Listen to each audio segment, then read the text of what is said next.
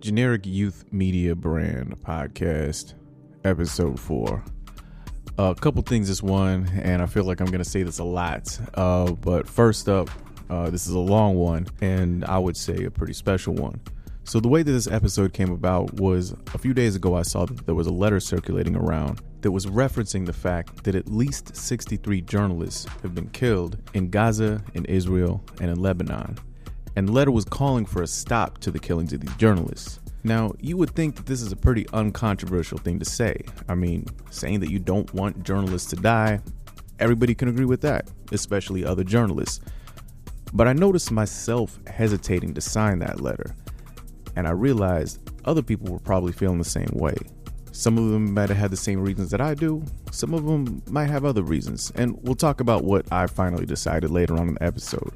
But in order to really understand what was actually going on here in the background, I felt like I should probably talk to one of the people who actually wrote the letter.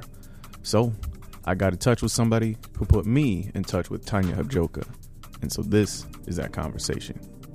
Oh, and by the way, we talk a lot about Tanya's experience and background in the beginning of this interview, and so if you want to jump right to the discussion of the letter, you can go to minute 46, and that's where it starts. Like I said, it's a long one. Anyway, let's get into it. Hey. How are you? I'm okay. Uh, sorry for being late.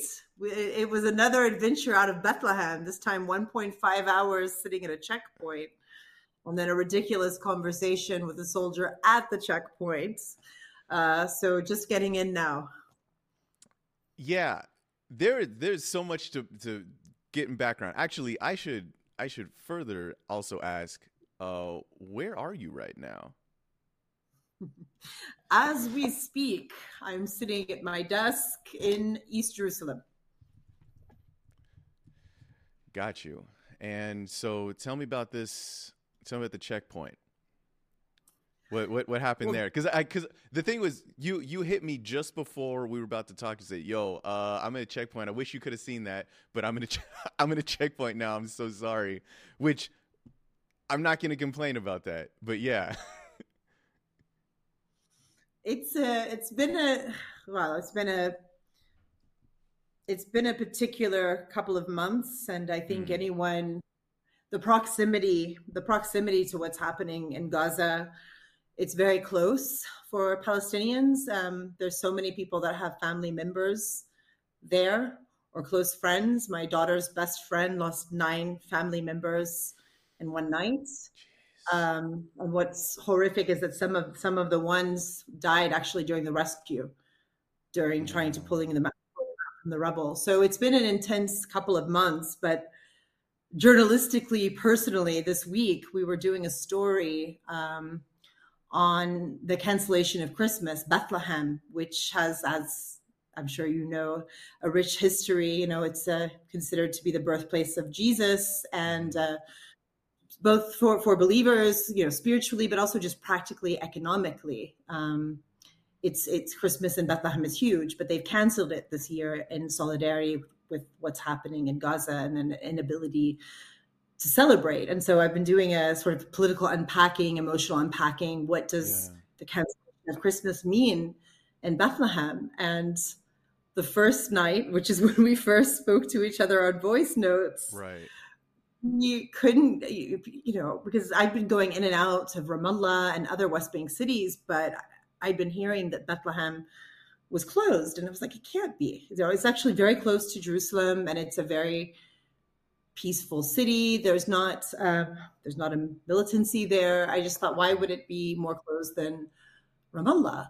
But it was nuts. Like we couldn't get out. We tried every checkpoint, and then the the hotels were all closed because every this just completely at a standstill economically, and it's wow. such a depressing place. And then just just to share, I entered one hotel one hotel trying to find a place for us to stay and I walk in and it was like the shining. It was like this chandeliers and marble. And the only thing on in the darkness was this TV on a stand, a makeshift TV, makeshift stand in the in the lobby.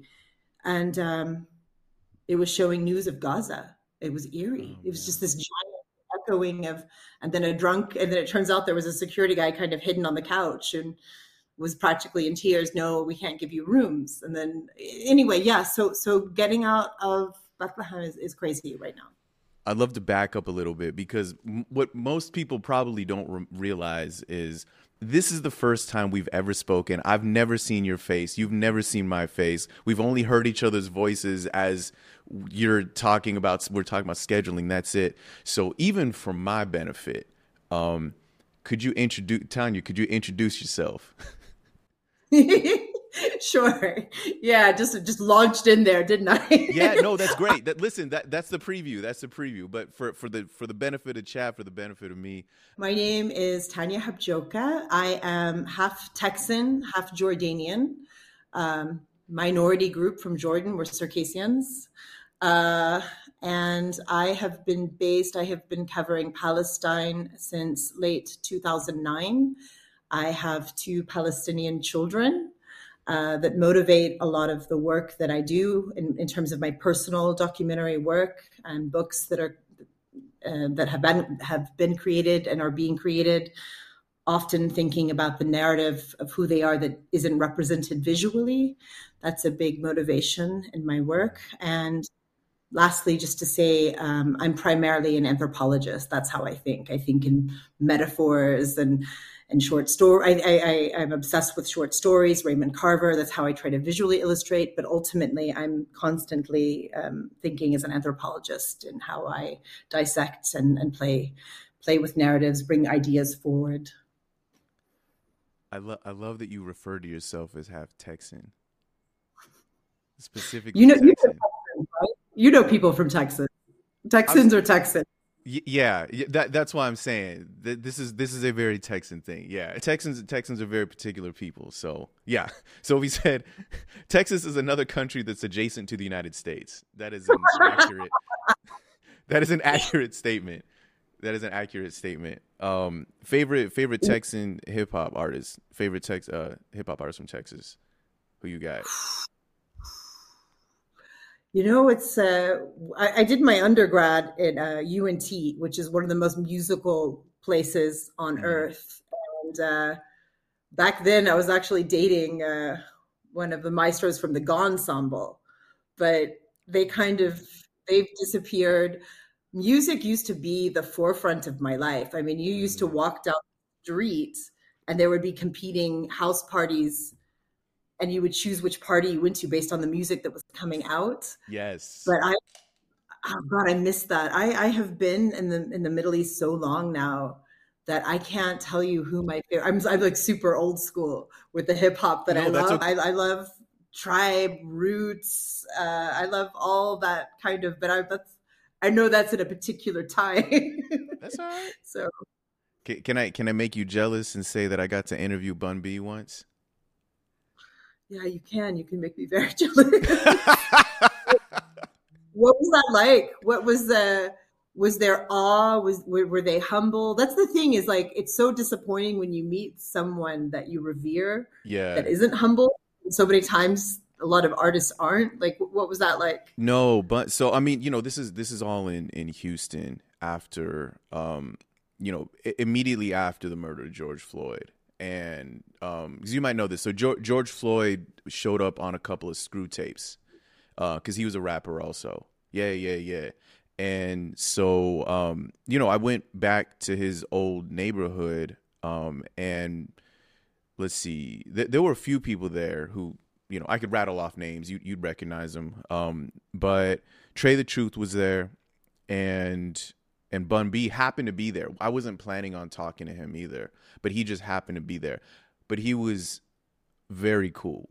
He was very cool. Um, he just he was extremely he, he what I really appreciated about him was he was extremely real with me. He was telling me one of the things that really stood out to me was he said um, basically there's a corner store that is in the neighborhood. There was a big mural of George Floyd on the wall there and everybody's coming by and leaving flowers and things like that. And he said something like, "You know, if this was any other time, you couldn't even be here." Wow. You couldn't even be here because the block is that hot.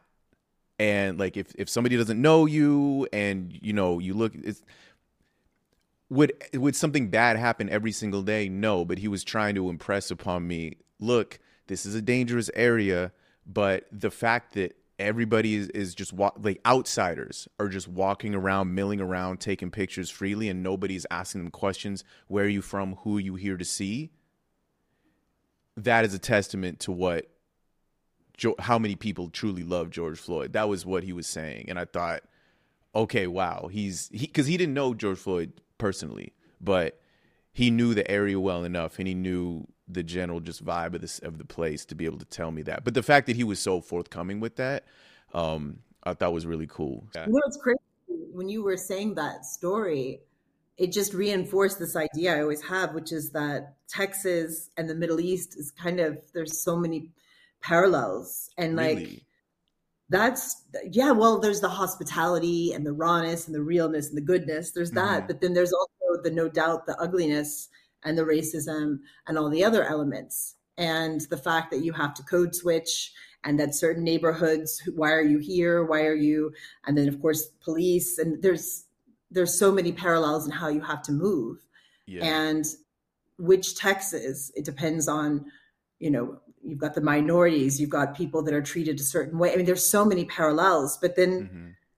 and there's also the the i think for for some settlers, for example, there's this sort of cowboy, cowboy and Indian already problematic genre, right, sort of right, fantasy, right. Mm. and like actually during during this uh, in the the first couple of weeks when there were more airstrikes on Tel Aviv, um, it's been quiet for the last, more or less quiet for the for the last couple of weeks uh, in Tel Aviv. Uh, I think there was an occasional, but there was one on the highway, and we pulled over and cars just pulled over. You could hear the sirens and you didn't know what was happening. And so people ran and they jumped in the dirt under a tree. And I happened to just fall in the dirt next to a father who was holding his kids. And we were kind of sitting listening to the very eerie sounds. And the guy said, Where, where, where are you from? this question. I get, I, I just got at the checkpoint. Where are you from? And I was sitting there and I said, Texas. And he goes, Oh. And he went like this. He did like the finger guns. He goes, Same it was like, but different. like, yeah. Wait, comparing airstrikes to Texas cowboy is this what we're talking about? I think he's thinking like just the fact that you need guns, the fact that there's this I can only read into it because we parted ways when the sirens went. We didn't unpack it, but yeah. it's not the first time I've heard that. I've heard I've heard that from cops, from settlers, from there's this idea of this sort of understanding, oh, this is what we have to put up with, you know, the need for security, all of that. The idea that we're and and and they're not wrong. There is there are elements. That's not my Texas. Just like the Palestine that is misrepresented is not my Palestine. So that that mm-hmm. idea of this with I can't deny it exists, but that's that's not my Texas. Man held up the finger guns for the to say Texas, just like just like here. Wow. that is in that is incredible.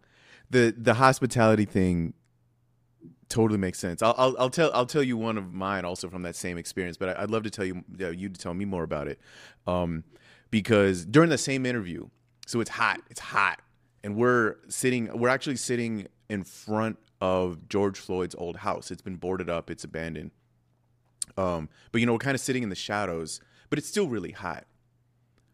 This woman comes up, and you can just tell by the way she comes in and everybody steps aside. Everybody here knows her. And I talked to her afterwards. Her name's Mama Nell. We gave her a lower third um, because she she walks in, inter- interrupts the interview.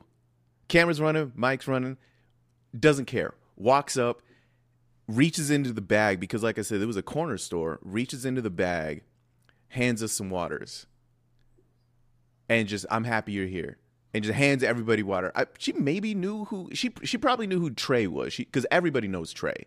Everybody recognized Trey. Um, and Bun probably she doesn't know me.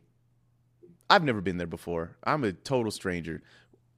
Hands all of us waters, and then and then leaves. She just wanted to make sure that we we were hydrated. That was it. And she went to the store, bought ice cold waters, and brought them to us. I know you've got a million like that. That's the Texas I know. That's my yeah. Texas. Yeah. Yeah. Yeah. That sounds right. And that sounds like that's what would happen here. Hmm. This is, is a big question, I know, but what's what's been your experience recently? Let's talk about before the war. before the war, I was, you know, to, before the war, journalism has really taken an economic hit in the last few years, and I've I've Mm. always been a freelancer. There's freedom with that. You have less uh, regulations of what you can and can't do, hmm and I, I like very much that. And but but it was easier before when there were more assignments. But then it, things had got pretty dire. So I I actually had to take the you know COVID really we took a hit. Yeah. Um, so I was I actually took a job um, doing investigations and research for a UN agency for a while, and I've been working on my uh, book. So that's where my heart was. Is I I also narratively was exhausted before the war, Mm. and went to, tech, uh, to, to New York this summer with the plan of, you know, I was the grandiose notion of uh, working on a Guggenheim grant. And, but in the end, I just took edibles every day and went to a tree, and, like stared at this tree because I was, really, to be honest, narratively fucked up and exhausted, personal Mm. things as well. This place, this the, the the constant ugliness and heartbreak that you're documenting yeah. yeah. and that's where I was at. I got back in uh, September, and it was like, okay, it's time to finish this book and con- reconsider. I was looking at doing a PhD in anthropology. I was looking at, like, I I was like, I had to reinvent myself. Journalism isn't. I'm not surviving. Um, yeah. What, what was the book was about? Tell me, tell me about the the book. What we, what's the book you're planning on writing? It's called. Uh, well, it's it's primarily ph- photographic, Mhm. but there's a lot of like um, there's a lot of research from healers from uh, uh, prison uh, letters from prison uh, ones that were archived and kind of hidden there's a lot of different layers within this photo book and there is text but it's not it's it's uh, there's a fantastic designer in amsterdam working on it but I, I took a pause for like a year. I just wasn't in a headspace to create. So that was it. This this year was supposed to be finishing this book um, um, birds unaccustomed to gravity. Uh, this year was i should have been r- finishing up my letters my applications for the for the grads you know for the phd program. That's what i was supposed to be doing. I october 7th came and yeah it bit everyone. It it was one of the most jarring and horrific and i, I think narratively what that what that weekend meant meant and brought. Yeah I, and i don't think people have figured out how to talk about it yet. Mm. because it's a people because that that was a horrific weekend. It was something horrific that happened. And there are those that i've interviewed that have said you know um, this is going to be controversial i'm quoting someone. Mhm. they said um, for the first time in, in, in the history of this land, not referencing previous pain and horrors in Europe, but for the first time in the history of this land, there was a moral high ground in that we what happened that the the things that happened in those those that October seventh and eighth. But the problem was is that almost immediately that launching into Gaza just what happened is this just just this and then it just kept it, it's it's escalating and escalating and i think that there are people that i interview who Mm. they're they're in just brutal shock. I have never seen this place so depressed so and it's it's and it's it's it's dire. And and and other than the, the and there's a lot of pain all around and i don't think Yeah. people are able to talk about that pain and this pain and that's sad. But that's where we're at right now. I think social media is never been more toxic and never been a space less of a space to discuss things. And journalism i mean that has been you know that the first few days i was i was assigned to npr and i went and i covered i went to the kibbutz. And i saw firsthand um, and I had, for the first time in my life, uh, a little bit of hate campaign from people that I've been not from directly. It was more people in diaspora, mm-hmm. but rage that I covered those events, a sort of misunderstanding of what journalism was. And there was that. And then tell, there's. Tell, tell me about that. What, what, do you, what do you mean there? Some really pointed, ugly comments saying that I had participated in uh, a Zionist narrative simply by being on assignment for NPR, simply for having interviewed someone who uh, had a relative that was taken hostage, for documenting uh, Sderot, um, during that that week, that the following week when it was very tense and there were uh, still, you know, the the Iron Dome was, you know, in full effect, and uh, what it was a ghost town. Um, yeah, and I I was a bit baffled because there was no, you know, it was visually, journalistically sound, mm-hmm. and I was disappointed. But I, it was so intense and and quick. There was no time for, and then there were, you know, but then of course I went and I documented the un, the spiraling. I mean, it's a consistent violence in the West Bank. Uh, that brutal system, but it's it's something else. It's on it's on cocaine speed right now. Mm. Uh, for a million we could go into, and I was working on a deep dive with the New Yorker on that, uh, which hopefully will come out soon. And so that also took a lot of. So you you you you know you were in this kibbutz and you've witnessed that the immediate aftermath, but then you're like immediately jumping into um, Palestinian farmers being shot uh, simply for their olive harvest, and and then you know you're jumping into these realities. Like I walked up to a group of kids right right at the gate of the settlement, and they were they were enacting they were like uh, building something and, and and and playing with a shovel and they were singing a song as i walked up and they were really cute they were wearing the kippas and they had you know and they were like uh, singing a song and I didn't know what they were singing, but they came and one of them hugged me and they were singing to me because they wouldn't imagine that I'm that I'm Arab, that, that I have Palestinian kids. They wouldn't imagine that, you know, looking at me. And I asked my colleague, I said, what are they saying? they were singing death to Arabs. These really small children, like oh seven God. years old, you know, and that's not the worst of what I've been hearing and what, and so it's just like, it's almost been like I, anthropology has sort of saved me because it's allowed me not only to code switch, and I suspect you are someone that knows and has needed to code switch too, and I think that's an important trait. I dabble. I dabble. And I've been I've been known to participate occasionally. yeah, you know. So yeah, the anthropology is how to stay sane because you're in these mm-hmm. very surreal conversations and you're listening to people and their pain and their inability to see other people's pain, and you're just yeah yeah. And anthropology here. sometimes I, I wish just in English we would have figured out a better way to go than like just being fancy and use all these Latin phrases and stuff like that.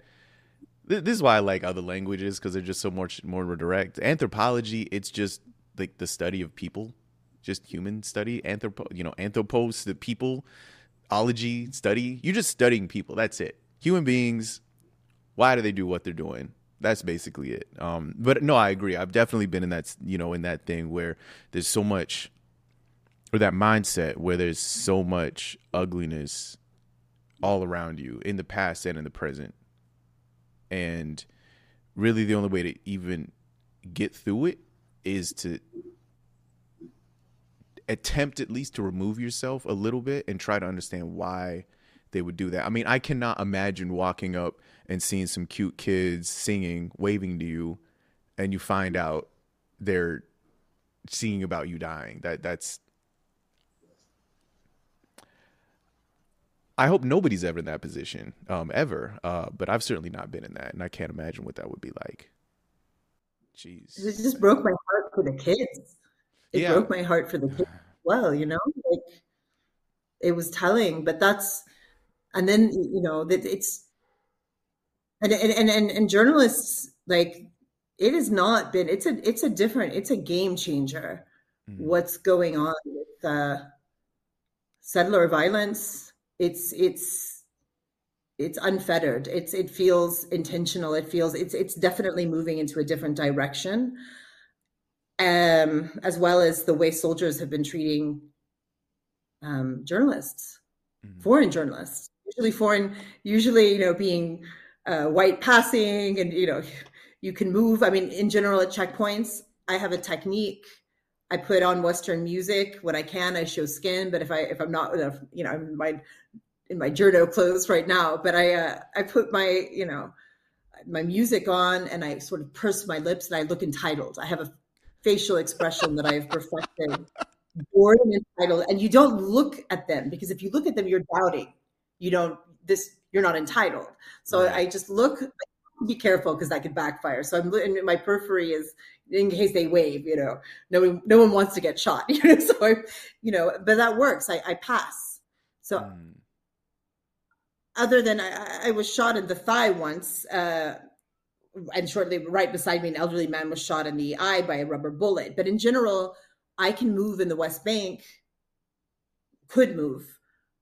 But the other day in an olive grove, while investigating a spot where where a settler had shot a, a very simple farmer, a man who was just harvesting olives. Um, we were trying to find the tree where it had happened, and we were looking at the video, and we were walking in this olive grove, and then suddenly this light came on because it was right around dusk, and this light came on from the settlement, very ominously, and I thought we better get out of here, you know. And we mm. turned back and were walking, and there had been Palestinians we'd chatted with that were sort of quietly picking olives on the side, thinking they'd be safe at dusk and on the side. Yeah. And I heard screaming in Hebrew, and I look up, and there's three soldiers up above us, and they're screaming. They're angry, and so I immediately say English. American journalist, and they're still screaming, and I repeat it, and then they switch to English and said, "Put your cameras, put your cameras down." And I immediately, like, I didn't, I wasn't here to get shot again. I just immediately listened. But despite that, as I'm putting the cameras down carefully and slowly, they cocked their guns twice. And I I had never had that happen in in any of the countries I've worked in in the in the greater region. And I put my hands up. He put his hands up, and then they screamed at the Palestinian harvesters to put their hands up, and we were all there standing with our hands up. And they said, "Come up." And I said, "Can I pick up my cameras?" They said, "Yeah, yeah." And we and as we're walking, one of the Palestinians whispered to me, "Don't speak Arabic." It's like, thanks, obviously. But then he was like, he broke my Please don't leave us. He said, Of course not, you know? And we got to the top and they checked his passport and they let him go. And then they asked for my passport. My passport says it's American, but it says born in Jordan. I, I in this state, normally I wouldn't have thought twice about it, but in this state, I'm like, I don't, I don't know. So I showed my my, my press card and he was like, "Oh, but where's your passport?" I just said, "Oh, uh, this this is. I thought this is all I needed." And then I started joking and where are you from? Where are you from? Texas. I'm from Texas. And I just started like making you know jokes and and then he calmed down and then he started to turn towards the Palestinians and I said, "Yo, you know they were just they weren't with us. They weren't with us." He goes, "I know." I go, "No, no, but they were." And he interrupted me, and uh, he goes, "I know, all of shit." And then I tried to speak again, and he goes, "Don't worry, I'm not going to shoot them." And it was just so it's it's a particular time here. It's guns, guns in Israel, civilians, civilians. There have never been more guns. I was we were interviewing um yeah i, I want i want i want to i want to back up just real quick just just to really sit that that one moment there one of these people told you hey don't speak arabic because that you will be safer like that. So recognizing that, hey, you have a get out of this situation free card. Please use it for your own benefit. Also, in the same breath, please don't leave us because if an outsider, if an entitled outsider is not watching, we don't know what's going to happen. Exactly. Man, just this even just the order in which you're you're describing it. I mean, it's it's a, an understanding on that on their part, right? That hey, you're one of us, but you can get out of here. And if you can, I'd like you to. I hope that you'll also help, but if you can't, I get it. Get out of here though. Get out of this situation. I can't. I can't pretend that I'm not from here. You you can. That's That's the privilege. That's the privilege. Man. But just even that somebody would ask you for on your own bed, you know, on your own for your own well-being. Please use that. I'd like to see you get out of here. That's that is heavy. And there's, I mean, I imagine there's got to be a lot of moments like that. That has to be, you know, one after the other. But yeah, I'm sorry I interrupted you. No, I was no, it's good because when, when I get started, I'm like no, super no, ADHD. I want to be I want to be extra real here. You know, I don't want to get in a situation where we're where where we come off as or we do start saying things like, "Oh my gosh, it's so hard being a journalist. It's so hard being a journalist." It is. It's also hard working at the grocery store in a war zone. You know what I mean? It's also hard raising your kids. It's also hard being a kid. All these other things. All these things are difficult. We just we're familiar with the ways that we experience difficult situations, right?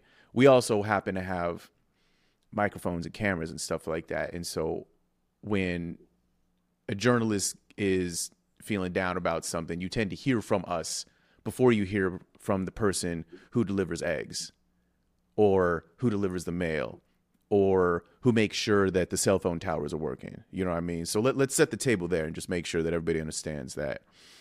Um, you you're covering. You, you were saying that you got some people pretty angry with you on on some things you were covering, and I assume people who very much appreciated past work that you've done. Um, and you know, people in diaspora, right, saying, "Hey, you're contributing to a you know a Zionist narrative, that kind of thing." This is where I think a lot of this stuff can get difficult, and you said, and it's interesting to hear you say that social media has never been more toxic it's impossible to have a conversation on social media because this is precisely what I think everybody says this. This is maybe the one thing that anybody agrees on is that oh, social media nobody nobody's listening to each other kind of thing. And that itself gets frustrating. Um that there's oh, you know, just kind of throwing your hands up. We can't do anything. Nothing can be done here, you know. And and I hesitate to use this phrase, uh, but you have covered very hesitant on this phrase, but both sides. Very hesitant. Please, please recognize that I'm being very hesitant with this phrasing. Very hesitant with this yeah. phrasing. Um, yeah. But but if we are to divide it down the middle, which it's not, you know, somebody sent in the comments very very uh, astutely here that there is there is a lot of gray in this area, right? You would know this much better than I do. Um, that it can be difficult to recognize a reality. And I think this is something that I think certainly some populations have had much, much more difficult than others, right? Getting other people to recognize their reality. Hey, this is the reality we've been living in for decades and decades and generations, right? But you know, you as somebody who it's, you know, you're an anthropologist, you study people.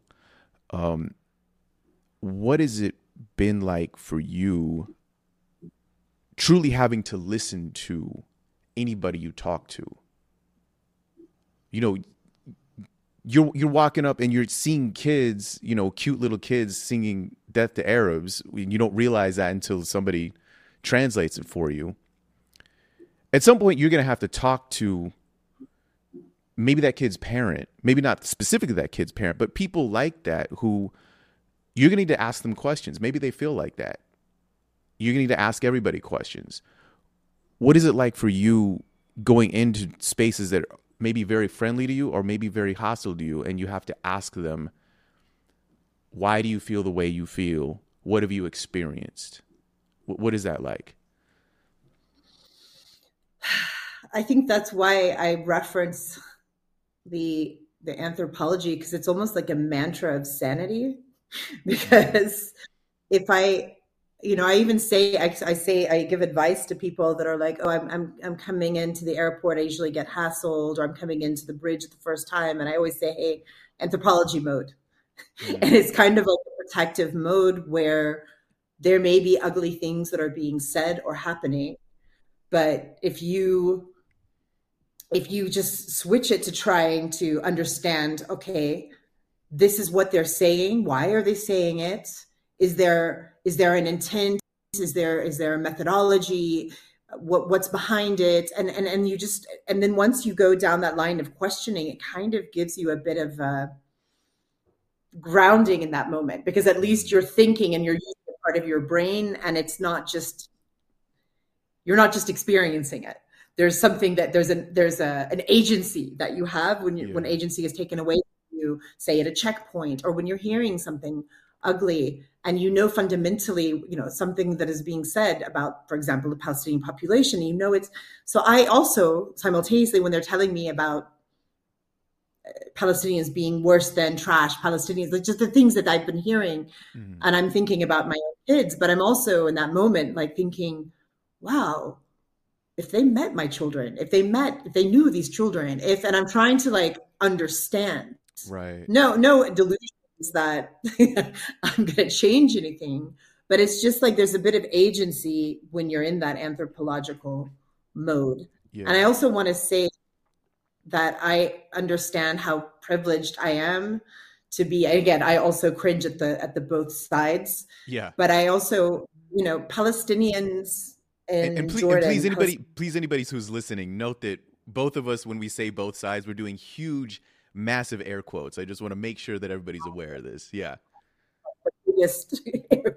um, uh, I also think about the fact how painful it must be and that futility of pain. And you're just watching, you know, I've never been able to be, I've never been in Gaza during the, the four previous brutal uh, this this what's happening now is on a whole other scale but mm. i've been the person sitting and and and and and sharing and scrolling the images of what's happening in gaza um, I, I, understand the, the futility and pain of just consuming this on social media and not having, and again, privilege, not being able, to, the agency to, to, to cover your own story. West Bankers being unable to leave their cities now more than ever. At least before, you know, before the war, Palestinians could cover other cities. Now, really, most of the cities are under lockdown. The, the checkpoints are insane at this point. But then let's not even talk about the Palestinians in Jordan or in Lebanon who can't narrate their own reality, the, the journalists who can't tell their stories. Yeah. So it's also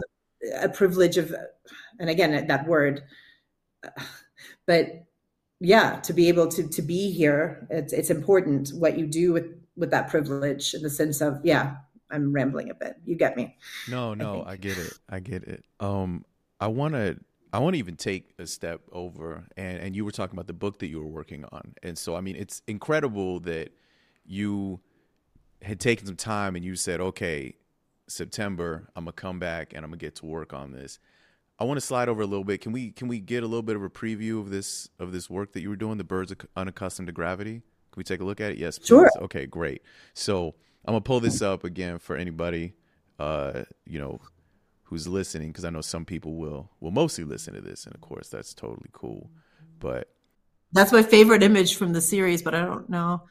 So this is Beita, which is a uh, Palestinian village, town, village close to Nablus, and it was really in the media uh, in the last few years because they started a resistance model, uh, Night of Confusion and what they would do because there, there were already settlements nearby, but settlers were making another land grab and coming very, very close and also appropriating, misappropriating more land. Mm-hmm. And so they would get lasers that are like, and cheapy lasers that you would maybe use for a presentation or whatever. But at yeah. night, it was quite effective and they would flash it to towards the settlers.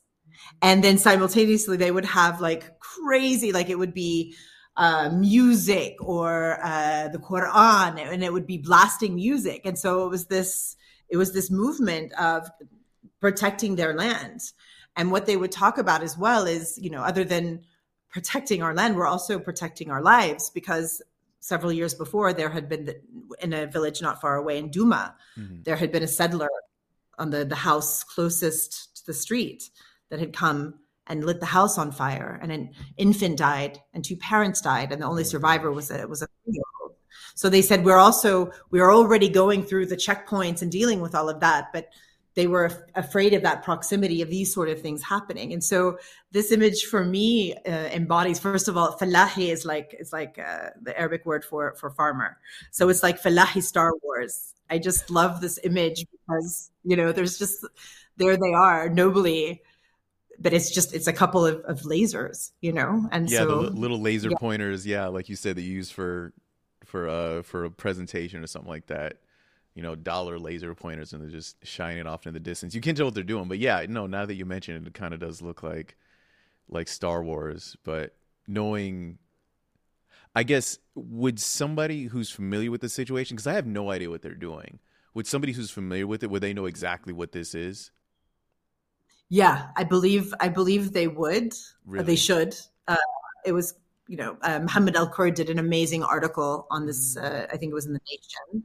Um, it was it was actually a well covered phenomenon because it briefly worked. So actually, it, it, worked to some degree. The settlers retreated from the land grab, but mm-hmm. then the army came in because I, I, you know, we could unpack their reasoning for that. I don't think they wanted to encourage such, but it was kind of there was there was a lot of kids there, there, there were deaths. There were kids that lost eyes. There were kids that lost they, they, they suffered for this yeah. resistance. But um, it was seen as a as a bit of a as a victory you know because there was a, a retreat um, yeah. So that's the thing that's where i'm playing. I'm trying to play in these metaphors and just mm. a wide story trying to sort of frame it down to a, a raymond carver punch, you know, in a single frame. That's what mm. I'm trying to do. A lot of these yeah. images. I mean, there's going to be context and text, and um, yeah. Okay. In the book. Wow. Yeah. See, looking at this, I, I would have absolutely no idea. I'd see a couple OGs shining some lasers off into the distance. There's a little bit of smoke. I have no idea that this is some kind of you know, this is part of a resistance that's being essentially fought with laser pointers and music, which is kind of incredible. Uh, I mean, look, this is this is art.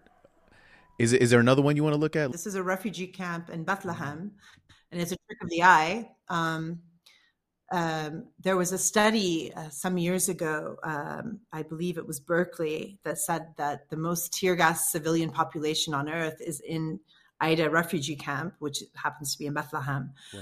And uh, this was so we we did a deep dive. It was a project I was doing with Amnesty, and um, we were interviewing women who had had uh, miscarriages as a result of the tear gas, mm-hmm. baby, you know. Babies who almost died, one that had been put into a drawer, an infant that had been put into a drawer because they were so desperate they didn't know what else to do. There was so much. The, the baby they died. They thought it was dead for X amount of minutes, but then mm-hmm and now I, I got the baby is a four year old with asthma. So so oh anyway, I was interviewing a woman. There's a woman, a mother behind this uh, beautiful girl, and uh, she initially didn't want to be photographed. And I told her, "Yeah, that's okay. I just want to hear your story." And as she described, she was pregnant here as well. She was taking mm-hmm. another chance. She lost two children from uh, miscarriages, and she uh, her story was was so intense and we connected at the point and i just said I, I would love to illustrate your story in any way but it's okay if you don't want to and i said you know one way is and she was like yeah you know because i was taking it and and, and that's how the, the the girl sat on her mother's lap to uh, obscure her mother's face and protect her identity for wow. and if you go yeah if somebody really wanted to find out they could ask who the girl is et cetera et cetera but that's what the, the mother just didn't want to show her face mm. and so did she say? And why? another step up. Usually, it can be a mix of things. It can be a sense of propriety, mm. privacy. Um, this this can happen a lot in, in our region. There's the, and in some cases there is an idea that children uh, that there's too many children uh, to, to, to, track down. That there's some sense of like they, you know, they're children and and and these communities are the most precious thing but at the same time quite often they're most of the time they, they're okay with the children being photographed so mm. there's probably but one step further is she described the the previous child who had died, she felt very attached to it, despite the you know she you know miscarried. Um, and she said, "Oh, the child is in this uh, cemetery," and they told me that she's in the most beautiful spot with the tree. And so we decided to go to the cemetery, and we asked the, the her father, the the mother's father, the, the grandfather of this little girl, where can you describe where in the cemetery? And we found the stone. Wow. There was no tree. There was no tree, and it was just there. There were no trees. It was just a sad little plot of land. Uh, there's no space for Palestinians, let alone the graveyards. You know, of a, a refugee camp. Um, that was a bit sad, but I think they had told her that to protect to to, to give her ease. We obviously didn't relay back to her what happened, what we found. Oh my gosh. I mean, it's beautiful and alternately sad. I'm not maybe both, I guess. I guess it has to be both. Wow. We haven't made it hardly anywhere through these pictures, and this is this is already almost too much. I'm gonna click. I'm gonna click right one more time. I I, I don't want to keep you too long because I know there's one specific thing we want to talk to talk about, uh, which is this letter. So the reason that you and I came into contact, we we were able to speak, is um, I heard about this letter going around, and it's it was titled for our colleagues, and it's a very short letter. Um, so you know, we'll let's let's read it. I don't know. So I'll, I'll read the first one. Here we go. As members of the international journalism community, we call for an end to the killing of journalists and any threats to the media covering the Israeli bombardment in Gaza and Lebanon and the escalating violence in the region. We call for the protection of all of our colleagues by all parties. It's probably important phrasing there. I keep going. You want to do it? Up to you.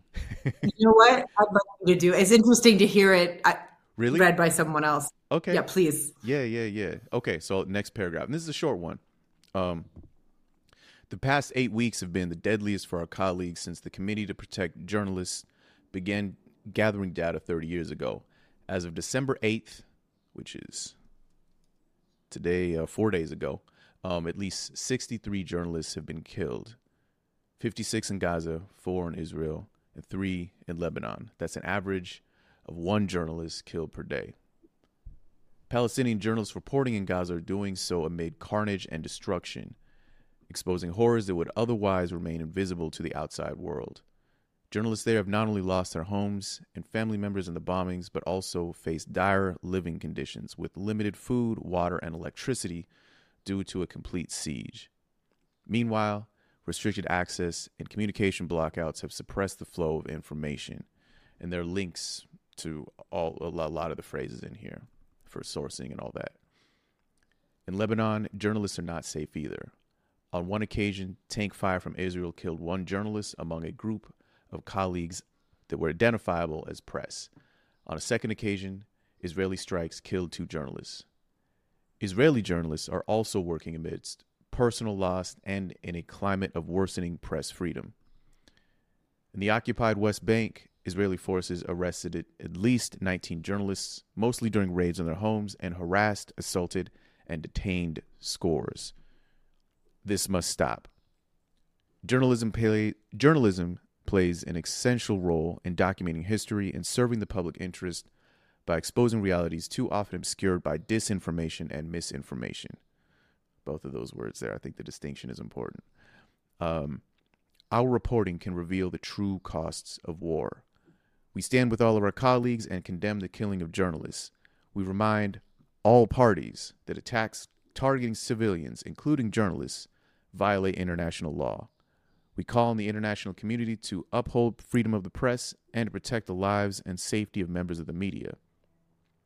We demand an end to the impunity in the killing of journalists, and we call for those found responsible to be held to account. And then the end of it, uh, and it says sign onto the statement. And there are, as of the time we're reading this, um, 1,828 people who also signed. I think when I saw it, it was under 500 or it was right around there 500 800 something something we're up we we check we verify names we we check their instagram we make sure they're real and so mm-hmm. we don't actually uh, before you and i spoke the number was up to 1,874. They haven't updated it yet. There's probably more. And we have so far 65 uh, visual and media uh, and art institutions. Uh, okay. signed it. Wow. Yeah, because it, it, if you scroll down through this, I mean, if you get go down pretty far, you start to see names, you know, individuals' names. But if at the top, these are you know institutions these are organizations um, you know the Co- coalition for women in journalism documentary storytellers uh, frontline club frontline freelance mexico image agency um, magnum photos places i'm not as familiar with but i can recognize okay these are these are places this isn't just an individual person so i i thought it was important to to talk a bit about you uh, to know, okay, who are we speaking to? Um, but now I, would love to get into, if we can, um, what was the genesis of of writing this letter? And I, I imagine it must have been difficult to put together because you have, if you want so many people to sign, the wording has to be probably, I'm imagining, just just so, you know, just right. So, um, what can you tell me about the process of this whole thing? the irony is an amazing uh, German photographer had opened up an Instagram dialogue and I'd never seen Instagram used in this way and it was about AI the conversation was about what they feared was problematic language that was being introduced on AI to the World Press Photo which is a very important institution for visual uh, uh, storytellers journalists mm. so people started to debate uh, I leaned into it. I looked. There were smart things that were being said. It wasn't just uh, self-important. It wasn't just self-interest. There was some yeah. really interesting, and I, I, followed it through. And in the end, this this man managed to bring people together, have a conversation, make a list, turn it to World Press Photo, and within 24 hours, we have the director writing us and saying, "Thank you for reaching out to us. Thank you for informing us of these, and and we stand with you." And and they mm-hmm. remove the problematic and and it was wonderful. But at the same time that this was happening, there were people that were in pain and outraged. How dare they talk about this and they haven't made a statement about Gaza? Uh, so thought, y- y'all out here talking about AI and talking about the computers coming to take your jobs, and there's actually people dying. And you yeah. made a statement about one. And listen, we don't like the robots as, as any more than you do. Uh, but can we focus on the important things? Is that is that kind of the vibe? Yeah. So at the end, but again, I just there was just so much emotion and pain, mm-hmm. and I I saw in watching the very smart dialogues, I knew that there were there were allies in there, and I knew that there would be people to discuss this. So I waited till it was the it was done. People were like, "Great," and then I said, "Hey," and it was a plaintive, exhausted, "Hey, can anyone what if, what if we use this this this energy and this amazing group that has come together and what if we draft a letter about what's happening in Gaza right now what's mm-hmm. happening uh, and immediately immediately three four five people said yes immediately without it please yes I think mm-hmm. everyone was sort of looking to think what can we do right. and I put open WhatsApp link and that's that was the origin um, and then some people were more active than others and so we that, that, but that's initially how we came together and the sad part is is that the rage you know the rage about the fact that there was a conversation around ai and then of course there's we had a previous letter that was also some would have seen was was toned down but we had a stronger letter the first mm. the first version which we were very careful to draft because we looked at the letters that existed a, a, a photographer I respect immensely, Palestinians from Gaza, um, who weighed in and said, look, at the end of the day, we need the borders to open up there. We need electricity. We need goods. We need international journalists and aid workers and everyone in to provide us cover. We need to stop dying.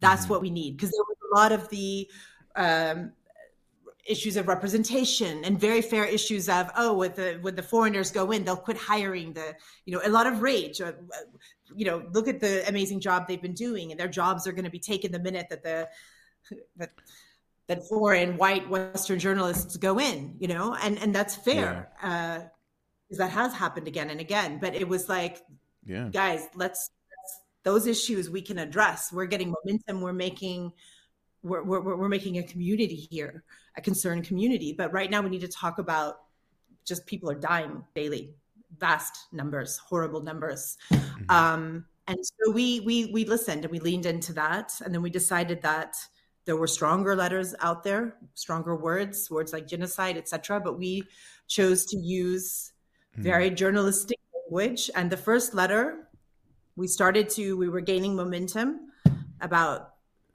500 signatures, and then we we got i can't go into too many details but we got word that some of the people because anyone could have seen that that that had the link shared could have seen who had signed. Right. And we got word that there were people who had signed that uh, did not know that their jobs were at risk. And yeah. that's what what with that. The, the first thing we did was immediately take it off. We, we we reached out to the people that in question and we took it offline where no one could and then we re- redrafted we re- we had a lot of conversations because the other point mm. that was brought from the the journalist immensely I respect was in the, the Gazan and Palestinian journalist was listen all of these points that are being made only we need the institutions if we just have another letter a photojournalist it means nothing we need mm-hmm. institutions to lean in to protect their own people to discuss what's happening that's what we need and so we yeah. leaned into that and in doing so if we wanted the institutions we knew we had to use and that's why it took us a long time to draft that second letter.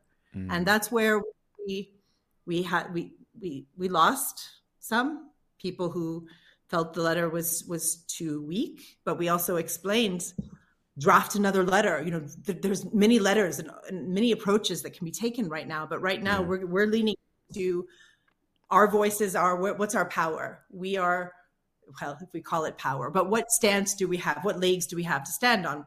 we're journalists. We're going to use journalistic language. And if this letter that's so simply worded, if, if institutions can't sign on and saying, hey, protect journalists, stop killing journalists, that's kind of insane, you know? Yeah. So many things in there uh, that I think we could talk about, right? I mean, I, I think there's there's three. One was, and this this was something that that I I had noticed, of course, um, is that th- there's some words that aren't in there. There's some words that aren't in there that, that some people are very uncomfortable with. And the, the others would say, no, these are completely appropriate words to use. And if you don't use them, you're doing a disservice to, to explaining and describing what's happening, right? The, the phrase genocide does not show up in there. The phrase apartheid does not show up in there. Um, there, there, there's so many other things that truly i think for some for many and i think for very a lot of very reasonable people who i who i respect and would say you're not calling this what it is. So what are you doing? Right? And on the other side having to balance that with what is the point? You know what what is the point of this? Listen i i recognize that also and and by the way it, it, it wasn't immediately clear perhaps. Look I'm on here. So let let let there no let there be no misunderstanding misunderstanding about this. Like I'm on here, okay? And so would I have written this differently? Sure, probably. Which is weird to say from somebody who isn't over there and has never been there. I'd love to go someday. Um, I'd love to go safely my house, also. House. My house is your house, and that's a sincere invitation. Come, but but please continue. Yes. Stop it. I mean it. I'm gonna take you up on that. Don't don't play with me. Don't play with me. I'm gonna take you up on that. Thank you. I mean, also not that you've never been to LA, but you know, obviously, uh, you know, mutually. Um, shoot. All right, I'm about to pull up to Palestine. What's happening? All right, but anyway, but that all being said, you mentioned really wanting to get institutions, and you do have some institutions on here, but then you said what what is the importance of having institutions here? And maybe that plays into a little bit of the, of the wording of the language here. It does, and I want to address, but I also want to. There's everything that is in that letter mm-hmm. is factual. It right. might not be the strongest words, but it's factual. And if right. we're working as journalists, and we're and and we're also. I also looked at this as an empowerment to journalists that at the end of the day, if you're a freelancer, freelancers again have more freedom. Though that being said, some of the behind the scenes was freelancers' jobs were at risk that were on the list. Right. But staff couldn't sign such a letter, even such a such a simple, simple letter. Staff could not sign in for most Western papers. And I think a lot of people felt, or I know that a lot of people working within media have felt upset, have felt unable to to to, to comment, have not been free to do so. Um, have been upset by certain, um, based on some conversations with some journalists, have been upset by editorial choices, and Yeah.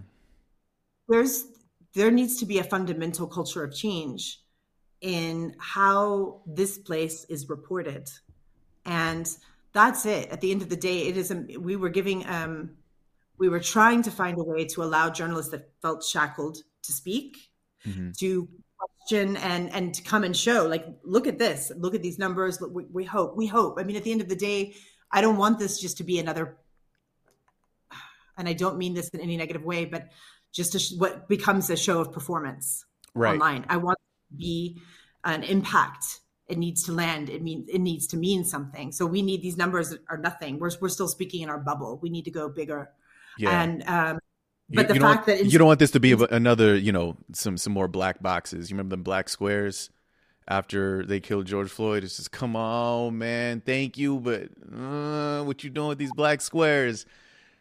I, I love I love how you immediately knew what I was talking about, huh? we talked about that we You talked about the black squares. we talked about this we don't want this we talked about that so at the end of the day uh i am hoping we are hoping that we can funda- fundamentally make a change because if, if such a if such a simple worded letter that just says hey don't kill journalists journalists you uh, that should be something any media org would be willing to sign. It shouldn't be problematic. And I think it's also been telling who hasn't signed some behind the scenes answers that we've gotten. But of course, we're not going to talk about publicly, but it's been Sure. very telling wouldn't sign. It's also been very telling how upset this, this, this letter that is that's certainly not the letter I would have written in my language. I can also tell you that. Mhm. But again, I was on strategy. I'm like, there's the other letters. I can sign those if I want to. We're play, we're we're doing a different. We're coming together as as journalists. What can we do? What impact can we make? And again, the guidance came from someone I respect from from someone I respect immensely who knew what he was talking about. He'd covered four of these already in Gaza Yeah. With his family. Uh, so just to say that this letter that is so some would say anemic, Mm. I get it. It's it's one of those like journalistically written in a way that we, we were trying to make it so that nobody would poke holes, that there were no holes. We referenced, we hyperlinked. Uh, the number of dead journalists are higher, yes, but we're referencing, and again, in trying to protect, to get institutional buy-in, uh, and to protect the journalists, we reference CPJ. We focused exclusively on CPJ, and CPJ takes a while to update the numbers. So And is the Committee to Protect Journalists. Yes. So uh, we've reached out to them. When are you updating next? And they are very thorough because, and they need to be thorough. Everybody needs to be thorough. So on Mhm. my personal social media, I'm going to share information from journalists that I know in Gaza. But on this letter, because we we're having to navigate a very different reality that behind the scenes shit that, that we, we can't talk about. And Yeah. so that decision was okay, we follow X and we'll update when they update. So Mm-hmm. there's a lot of thinking behind everything that's here. But but but this maybe even anemic letter. Do you know how much hate we're getting from so much hate, like accusing, like misinformation, like the honest, that horrific, unethical, honest report, honest reporting article that came out that was accusing a journalist in Gaza of having embedded with Hamas. And then I, I respect the New York Times came out and made a very strong statement and stood beside some people let people go. Um, I can't verify this yet, but there's there's talk that one of the one of the journalists that the Israeli government um, had said were going after them after that honest reporting article.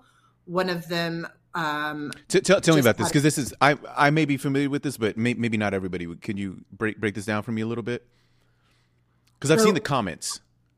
Honest reporting is a very problematic uh, journalistic uh, outfit. I put journalist in out in, in air quotes, and they mm. will go after any journalist, be they Palestinian or Western, who writes something that catches the eye or that they don't like when hmm. reporting mm. issues, uh, uh, you know, whether it's occupation, uh, Gaza, anything. And so they came out with the statement that, and they had names, and they said these these Palestinian uh, photographers from Gaza embedded with Hamas part- participate. There was like very inflammatory accusations, mm-hmm. and uh, immediately there were statements from people within the Israeli government. These people have put themselves on the list. These people are, you know, accusing them of being terrorists, which right. is incredibly dangerous. And I respected the New York Times. They came out with a letter immediately saying these journalists did what journalists do, which is follow things that you know, and and they they stood beside their their journalists, their the freelancer that they work with, and that was incredibly powerful and important. And there's a lot of information that has come out. You know, Refaat that was just killed, uh, um, a renowned poet, journalist, professor. Mm-hmm. Um, and there were fears that it that it was targeted. And and I and, and this I'm not saying I, I can't I haven't verified it yet because I, have been running and doing other journalism, but there's yeah. talk that one of the journalists that was accused in that honest reporting article lost um, a family member and they believe that uh, it was targeted. So I'm, I'm not saying that's a fact. I haven't verified that yet, but there's, I'm just saying there was, there's a lot going on behind yeah. the scenes and every decision and word that was in and not in I can't express to you the sleepless nights that we had. And but but that that's the greater strategy. There's there's stronger letters that you can sign and sign them. But why not sign this intervention? Why not why not this one? Why why attack allies? Why turn I'm not going to quote her right now because I don't want to she's carrying enough. She but she's she's a Palestinian academic I respect immensely. And she was saying that uh, she, this very outspoken, brilliant, that she gets attacked consistently. Mm-hmm. And I said, You? She said, Yes, me. I get attacked for speaking to Western media. I get attacked for one state solution. I get attacked for, she's like, there's nothing. She's like, in her, her, her take on it was, we are wounded. We are wounded. We are sick. She doesn't mean it as an insult, not sick mentally, but just we are a wounded, fractured community, and we don't know how to to to yield our pain and to and and and that's why what I don't understand is why anyone would you might not like the wording, but it's not it's it's a very strategic sound initiative of many and like and i and I, as i've said before we need all the voices all of the mm-hmm. roles um so yeah it's but i think it's it speaks to the climate of pain that we're in right now and the sense of futility. I just don't find it particularly strategic to be turning your energy on hating people that are coming together and and trying to make an impact in in the field that they can. Yeah. Yeah, I mean the the the stuff that that you mentioned, you know, this the you know the allegations that there are journalists who were essentially working with you know Hamas who are working who are basically oh they're working with them. They're actually just terrorists. This is what's happening. And so calling for saying that journalists shouldn't be killed you're actually being disingenuous because you're giving cover to people who are actually just terrorists. This is what you're doing i've seen these comments and those were some of the first comments that i was getting and again if I am getting these, if the black dude in LA is getting these, I don't know what the Arabs who are actually there get. Like, what, I don't, I don't want to know. I don't want to read your inbox. No offense. I don't, I don't, I don't know if I'm ready for that. I don't want to see that shit. You don't want to read the inbox. It has been fascinating, and it was like, it's like, wow, wow, like just equating the journalist to being terrorists. It has been and I and people are debating: do we delete this? Do we this? Do we engage? And it's like, you know what? Mm-hmm. Leave it as a record because these comments are so fucking insane. Leave it as a record that something that this anemic record that this anemic letter that was written in a very straight journalistic way that would empower and allow as many people to buy in as they could and stand together and hopefully allow institutions to to to come forward and say yes, protect our journalists. Um, it's something that a letter that that has pissed people off for not having words like genocide, but this letter has brought so much hate and irrational commentary equating the journalists in Gaza to being terrorists. It's it's it's insane. But it but leave that record online. Leave it. Yeah. I mean on one on one stage, on one hand, I can understand why a an institution is hesitant to sign on to something that they didn't make themselves. You know what I mean? People just bureaucratic, and, and I've I've never been a fan of that ever, ever, right? And I think the, you know, the more the stodgier or whatever shall we say the institution, the more the more likely. You know, I I'd love to see if it's not this, I would love to see, say, a New York Times, say, an LA Times, right? I used to work at the LA Times. Um, say, you know, one of those storied publications sign on to something akin to this, put out a statement, something akin to this, right? If it's got to be your own thing, you know, do your own thing. I understand that, right? Um, but it's it's as you said, all basically every sentence. I mean, the the sentences feels almost surgical because all of them like there's a link to it. If you don't believe it click the link. The numbers are accurate. I mean i think one very important mention in here is the fact that you mentioned israeli journalists are also working amongst personal loss objective truth and in a climate of worsening press freedom these are things that are happening, right? And so n- nobody's being left out here, also, which I think is a a critical thing because I think some people certainly would say, "Listen, man, what they're dealing with is not like what we're dealing with." Cool, also true. However, if you want everybody able to sign this, I can fully understand why you'd say, "Listen, everybody's going through it." I mean, yeah, I don't want to make comparisons here. I, I, I think maybe comparisons aren't aren't helpful here, but yeah, yeah, it's um it's it's it's wild to see. Yeah. Um. Th- this is a good question, actually. Uh, so somebody in the chat right now is asking a question.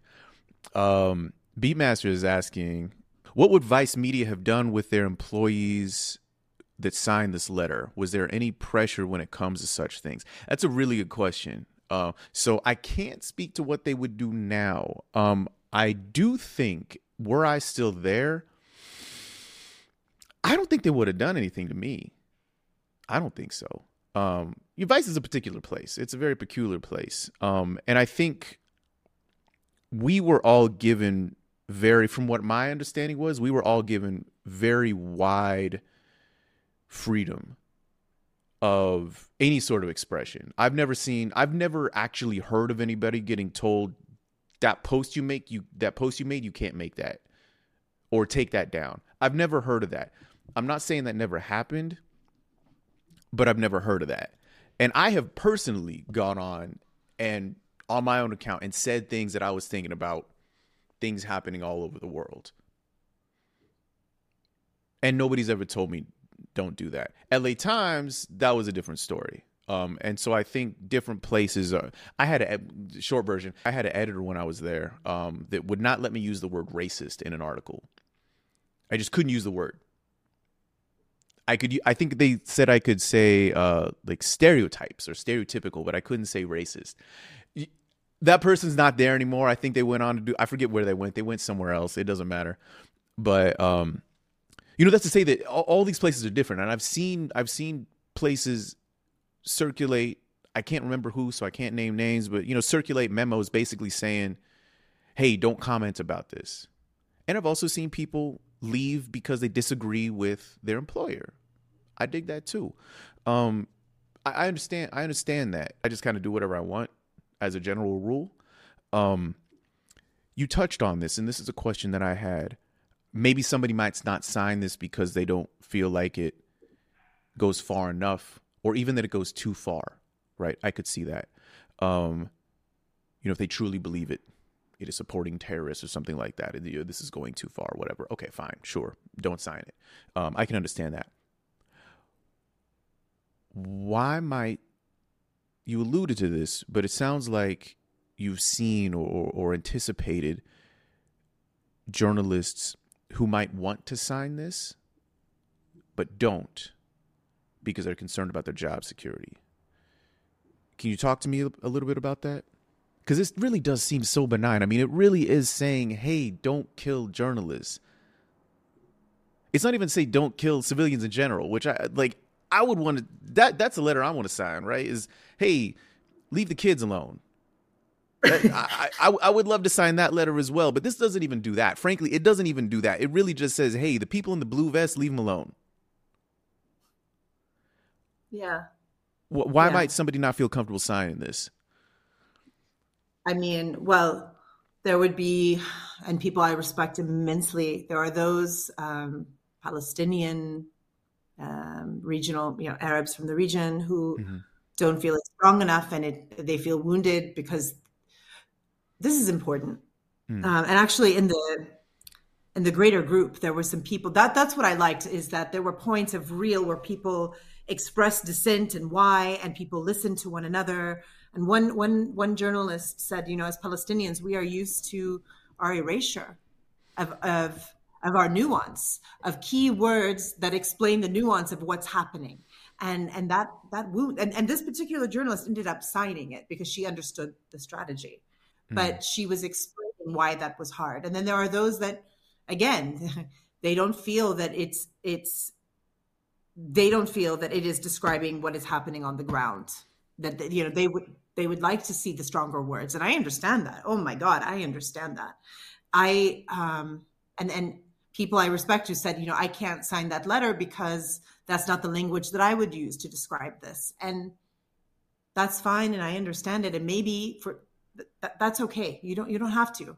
You don't have to. You don't have to sign it. I understand that. Mm, mm, um, but what is hard so the other so there's those there's those that it's it's they, they felt too erased it the letter didn't go strong enough and yeah. and i don't think some of them fully understand the strategy that we're taking and and, and the fact that if a letter is benign is that isn't signed or or allowing those who felt sh- shackled to speak about it there's there's all kinds of but it also there's a lot of revelations and and, and who would sign who wouldn't sign why um, and and along with to answer your question directly, I can't name names. Um, I'm not at liberty to do so, but I can tell you that there have been people who were called in and told you should take your name off of this oh my gosh. um, this benign letter. As in people, and this- again, you don't have to name names, but pe- people, not a freelancer who can kind of do whatever they want, but somebody who has a staff doing staff some somewhere, like they're an employee. I should mention that the first letter, Mm-hmm. which was a little bit stronger, Okay. just a little bit. We were still playing with it. Those were freelancers that we that were okay, but this Okay. this there's somebody in question I'm thinking of is, is not a freelancer, but I'm I'm sure there's people that aren't even speaking about it or that haven't signed it for that reason that are freelancers. It's it, but it's the fact that the, you know there is nothing remotely. This is a journalistically sound letter, and I don't understand why anyone could not in the institution. Although I will say, of course, some um, newspapers don't make any statements at all. They don't feel that hmm. that's their role, and that is that's that's something we should we should also note that there will be institutions, and that's not something that they would ever do, Right. whether it's for the Ukraine or otherwise. And we should we should note that. Hmm. But I also think it's very telling to see who is is stepping forward, and yeah, I'm, I'm sorry. I wish I wish I could talk more freely about it. Oh no, I- no, it's it's all yeah. I, I understand that. I mean, B Master brought up a good question, which is would a an individual journalist, whether they're a freelancer or a staff member, be concerned that signing something like this would affect their employment, would affect their ability to get a job or keep a job? 100% for a majority. I think a lot of the people who signed that grappled with that when they signed it. Yeah.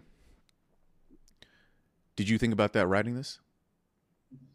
Yeah, Really? I did. But I also know I'm also pragmatic and I've seen that right now as a free living off of journalism as a freelancer is increasingly just not an option. So I also I had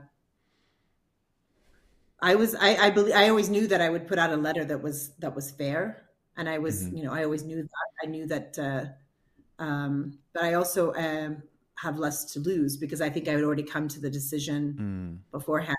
I the, the, you know I, I love this I love this field, and I think that's another reason that people are so angry the ones who feel the letter didn't go far enough is they're also angry at western media. They're livid.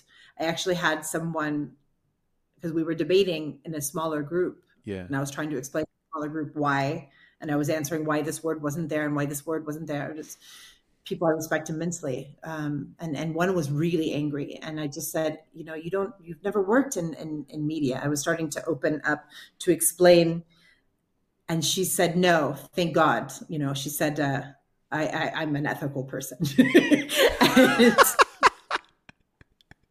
You know I, it made me sad but but i think there's also a lot of outrage at how western media has has has handled this and i think that but at the end of the day when media hits right when you push back like you talked about how you couldn't say racism which is insane. And if you just left no man you've got to you've got to work that angle from the inside. That's insane that racism wasn't allowed here. You know what word gets omitted often? Hmm. occupied. Occupied. Hmm. there was a paper 10 years ago that I, I, I haven't worked with again. They took occupied out of my captions. And i was like why would you do that? And they said oh our standard is west bank. And i said yeah but that's not fact i'm like this is fact on the ground this is this is uh, international law this is even the israeli supreme court so these decisions that so you have to push back. So at the end of the day, we can just say, yeah, fuck you, fuck Western media.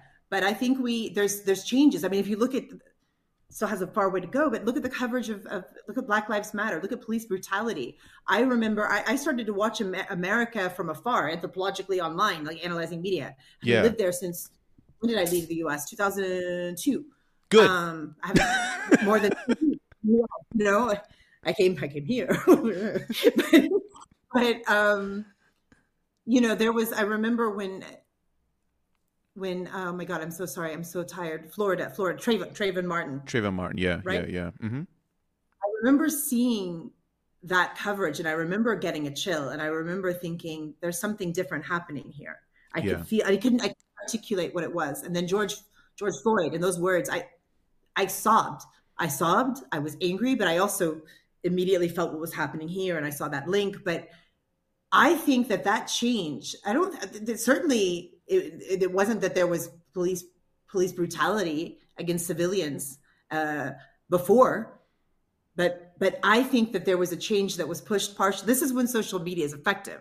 Right. I think social media pushed that change. Mm-hmm. And now, if I'm not mistaken, almost every newsroom has someone covering that. It's like a beat, or there's certainly more resources to it if it's not a beat. There's certainly more that, resources to it. Yeah, it's it's ta- it's definitely taken more seriously if you're not covering. Yeah, so, sorry to interrupt. Yeah, but if if you're not covering it, you're doing something wrong. And I, even for me, I think what I think Trayvon Martin certainly was one big catalyst. Um, you know, Michael Brown in Ferguson, Missouri, right? And, and, like you actually, I was living outside the states at that time. I was in Japan, and I'm watching this online, and I'm re- I'm watching it happening on social media first, and it's almost like social media people on social media sort of forced the larger newsroom's hand into almost shaming them into not covering this. If you're not interacting with this, what are you doing? I don't think we're quite there yet ne- I don't think not quite there. I don't think we're nearly anywhere near there as far as Palestine. I don't think we're anywhere near that yet. I think I think it's I think it is in the I, I can only speak for the United States. I think it is entirely acceptable. It's socially acceptable to be unaware. Totally fine. Like if, if you're not if you're not up on it at all, um if you can't find the places on a map,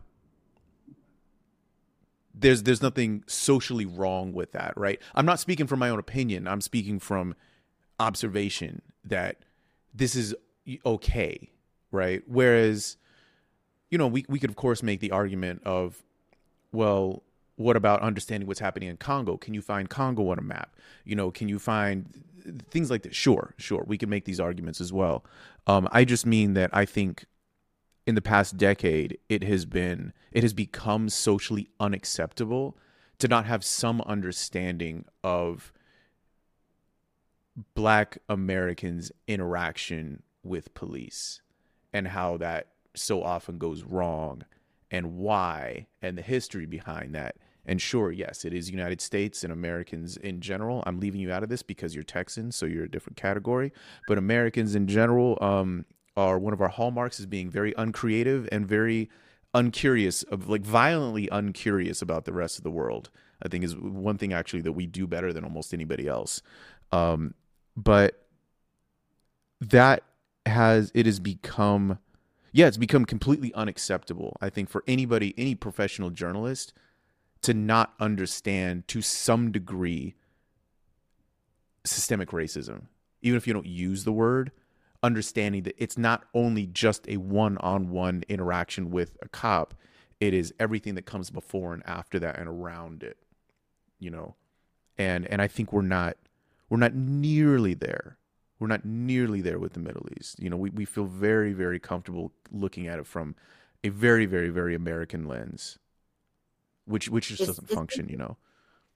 It's interesting that you mentioned and, and you know, Ferguson. I don't know if you probably know this, but there was a moment where there was this insane interaction on Twitter. Tell, I know what you're talking about, but tell me about it. Yeah, run it back for me. Yes. I was watching that right. and I was losing my mind yeah, Palestinians giving advice to to people in the protests in Ferguson. Hey, yeah, tear gas, uh, onions, Coca Cola on the eyes. They were like reaching out and giving them advice about how to handle the tear gas and the attacks and the protests. And if you look on on social media, again, social media, and I'm going to come to another point about that. Social media has been incredible, and many uh, and, and and some of the most incredible support has come from the Black community in the US mm-hmm. who have strong social media followings. There have been like uh, comedians, artists, uh, Shaun King, and, and, different individuals who have used their platforms to talk about Palestine. Mm. And and that has been and and but that that conversation between Black Lives Matter and systemic racism in the U.S. I mean, there's there's always been a natural um, alliance, or I won't say alliance, but conversation, and that's been going on for a while. Simultaneously, back to social media. Social media, yeah, I think it played a role absolutely in pushing that conversation in yeah. Western uh, in, in, in, Western uh, publications and how they they well, not only how, but in some cases talked about it at all. Right. But I think, it, as you said, it's not moved the needle yet here, and I think that, which is hence having to use that's another i mean it's also painful. The surgical you said surgical that's it was painful for almost everyone drafting mm. words that were taken out words that needed to be added in. I don't think that the same restraint narrative restraint exists in the us as it does on this issue.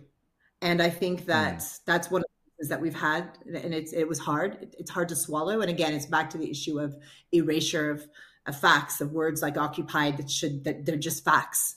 Um, and how dangerous it is and what kind of potential impunity when you try to create a gray where a gray doesn't exist. And that's uh, yeah. so so yeah there's that pain. And then, but there's also been conversations about we don't need people outraged that taylor swift was uh, uh, times you know person of the year. And then people there's been like some really crazy like different characters out of gaza but also Mouataz, this oh my god, this beautiful, beautiful photographer, 15, 15 million followers, yeah. and people have put inserting his his face inside the Time magazine, you know, cover. Yeah, and people that. saying just livid, like we don't need Western media. Fuck Western media. We don't need it. They're saying that we have social media now. Look at this person has 15 million. This but social media also isn't there yet. There's been points where it's been successful, but points where it's just toxic and until we have our own publications, our own, yeah, we have a long way to go here in our region. I think we all have. I think. I think you certainly do. I think you know. I think all of us truly have a long way to go. Um, I'm thirsty. What's in that bottle? This is actually water. This this conversation this conversation isn't bad. It's bad. It's been rough, but not bad. It's been rough, but nah, we're not there yet. It's also early for me. Um, I know it's five o'clock somewhere, as they say, but um, may, maybe I, I might throw a, a last couple questions to you. Um, so as you've said, a lot of people have been concerned about signing this thing, which you know we fully understand. You know that, um, but what what is your pitch to journalists to sign this to organizations, maybe even more specifically, to sign this letter? What what what do you tell them? What would you tell them? Damn it! You just dropped that heavy one on me.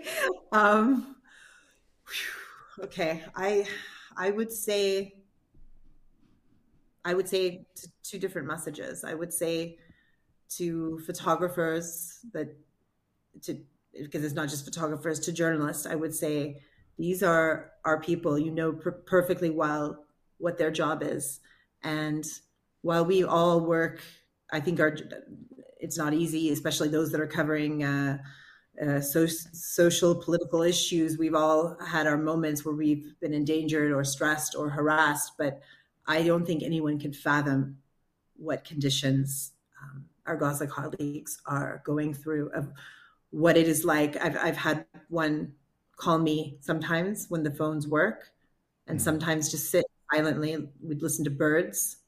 He just wanted just witness. He wanted someone. There'd be birds and then you'd hear horrific guttural sounds of the bombs and then the birds going crazy and then his child cry. Another time he called me and calmly said, I, I think I'm going to die tonight. Will you promise? Will you promise to get my kids out? There's those personal relationships that people have, but then there's the ones that are that are online. The the, Al Jazeera correspondent whose children, oh, all but one child had been killed. And he went out and reported the next day. And as he stood with his microphone and then collapsed briefly, like, I don't think anyone can understand journalists that were still reporting while they're moving from location to location with their families, trying to hope that no one is, is, is getting bombed. People that didn't have water for days, that if they were lucky would have um, like a cap, a cap of water that they would share between seven, each each family member getting, um, if they were lucky, uh, there was a particular period where it was really hard to get water, getting a thimble, thimble, uh, the top of a bottle, whatever you would call cap, yeah, cap, bottle cap, yeah bottle cap. Um, I, I just don't think, I think this is unprecedented. This is unprecedented. And I think that as, as, as media, we should be concerned, all individuals, um, for that. And I think that so, and, and I would say for the institutions, you uh, you know we've come a long way there's a lot further to go but there have been conversations and issues of representation and who is getting hired um, I think that we need to we need to be fair and we need to think about the fact that if you are an institution that is purporting to to to have a high standard of ethics um, i can't think of anything more ethical than this than mm. than yeah would i like to expand it to civilians I'd, I'd like to but fine whatever you've got your board you've got your we've brought you a letter at its most basic basic form. And i again i can't understand how anyone wouldn't sign that. And just the fact that people that there are people again to acknowledge um, that there are people who are concerned that if they sign this it'll affect their job prospects or their job security in the present which is it, it, it's wild to say because again if you read through it somebody might not like you signing something that is an external you know something from an external organization but this really truly is um, asking for journalists to not be killed it, it doesn't really go any further than that like you know i i I should also mention, if you recall the shooting in Vermont of the three Palestinians, two who yes. are American American uh, dual nationals.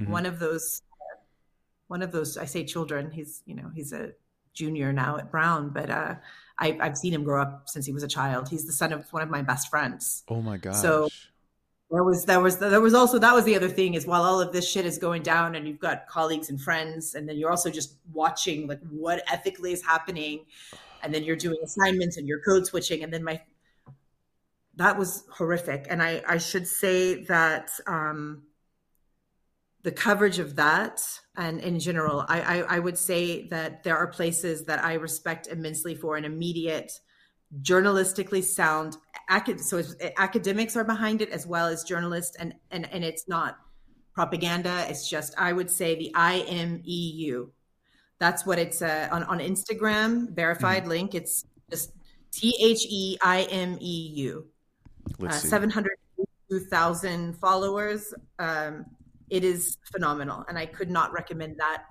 that link enough if you're not following Noura Erakat man, that woman is fierce, and she's she's an ally. She's proven herself as an ally.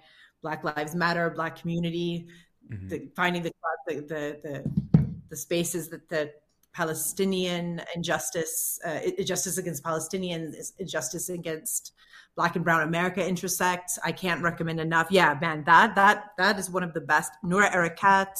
Mm-hmm. Um, if you're not following, uh, you wanted some uh, let's see if you're not one of i think uh, i mentioned him earlier wow he's up to 16.9 million motaz as yeah. I, I, actually never knew his last name or you you're probably following him but maybe some of you guys don't know follow yeah. motaz or Azaiza, A Z A I Z A. I mean, there's a lot. There's a lot. But then there's also some amazing books and poetry. You got to, you know, to understand Palestine, you got to go into the poetry. You got to go into why why this place is beautiful not just mm-hmm. define it on you know yeah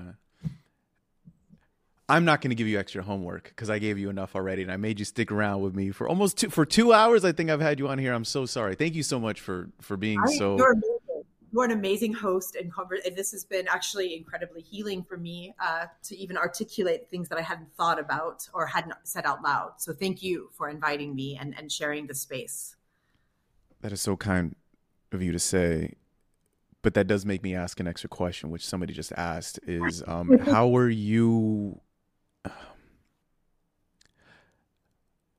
I want to do two things. I, I want to show. Um, so this weirdly, I have like friends in super weird places. So this is a dude I've known forever. I wasn't even gonna do this, but I saw a friend post this. Um,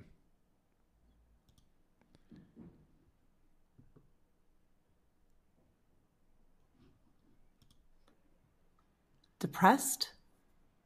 Yeah. Yeah. So this is a friend who I know him, man, from rap stuff, from like hip hop stuff, right? And this guy has gone on to be if if you've ever seen the images of grime MCs in the UK as royalty, this is yeah. him. This is my yeah, this this this is my dude. Yeah. I know him from like forever ago. We used to talk online about music and stuff like that. This, this, is my guy, and I got to interview him actually in 2015 when he started making the pictures of, uh, you know, Stormzy and and all these other dudes, uh, you know, depicted as royalty, and he he was really a pioneer in that. But he'll take things. He moved on, not moved on, but he also has started to do things that, if something is happening in the world, he'll make this image of it that just works. And sometimes it, sometimes it's immediate, sometimes it takes time. But he sent this, and I, I talked to him a little bit yesterday about it. Um, and we were both just talking about, you know, he, he's not a journalist himself. Um, although I would say some of the things he does are, are kind of, you know, they describe current, you know, events and culture in real time, you know.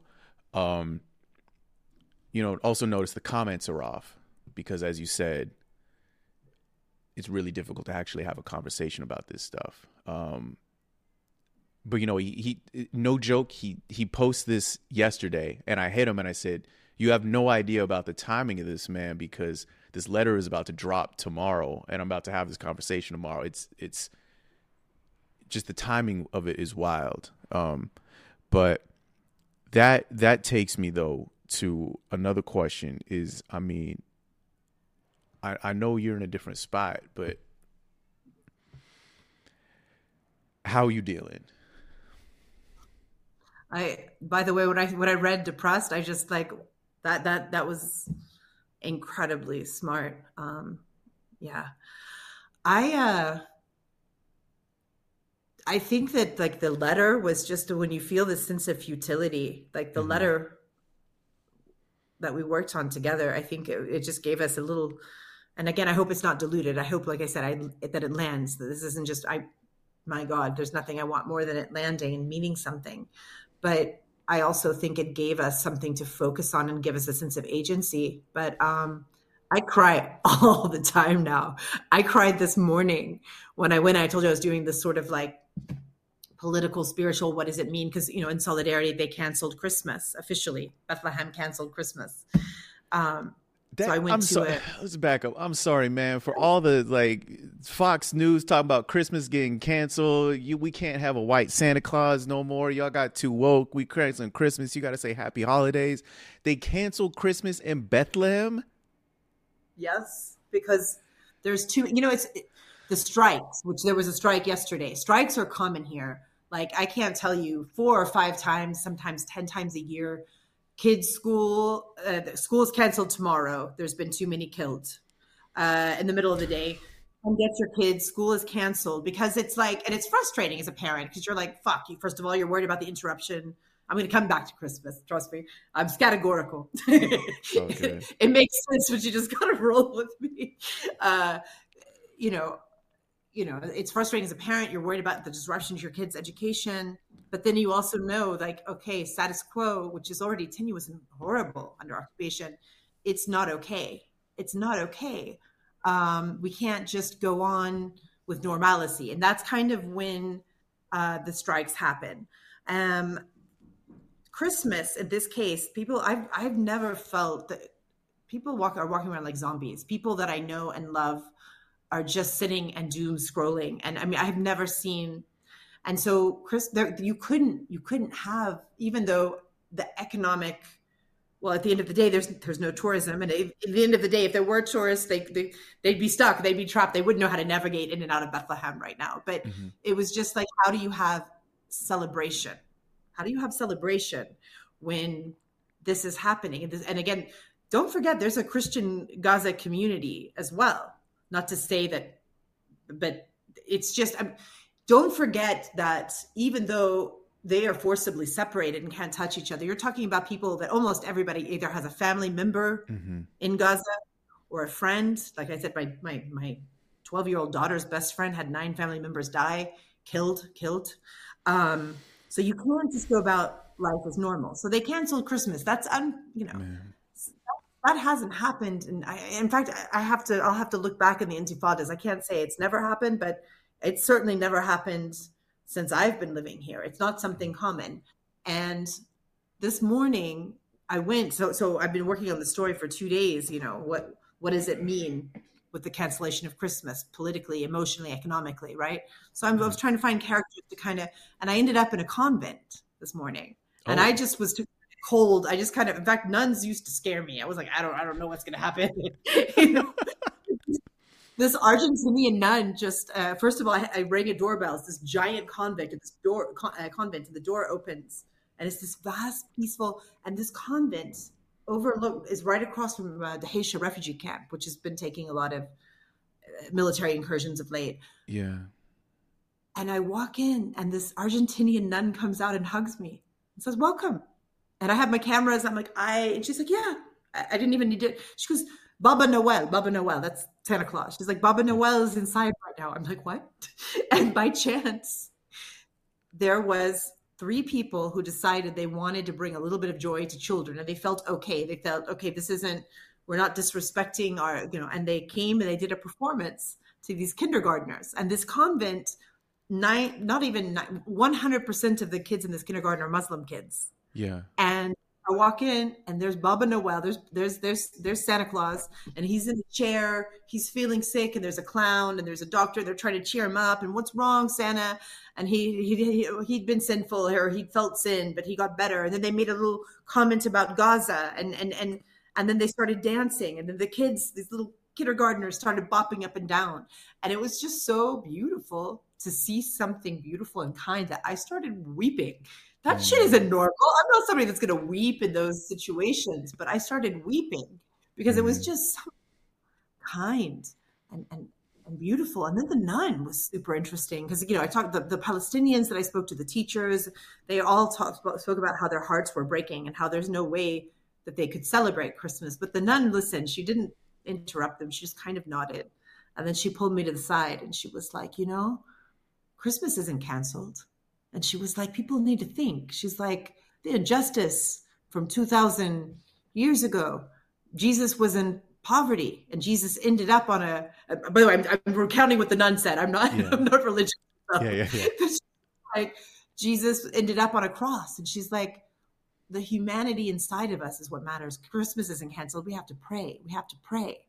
We have to pray. And it was just like these kinds of conversations. Uh, it's it's yeah, I don't know. So so how to stay okay? I'm I'm not okay, but then you don't have the right not to be okay when you know that you're operating. I have water. I'm not getting bombed, so you can't really not be okay. But yeah, yeah.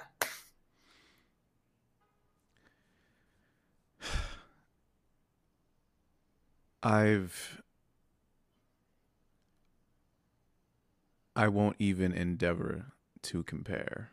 Um, I can only say that I have occasionally had glimpses of that.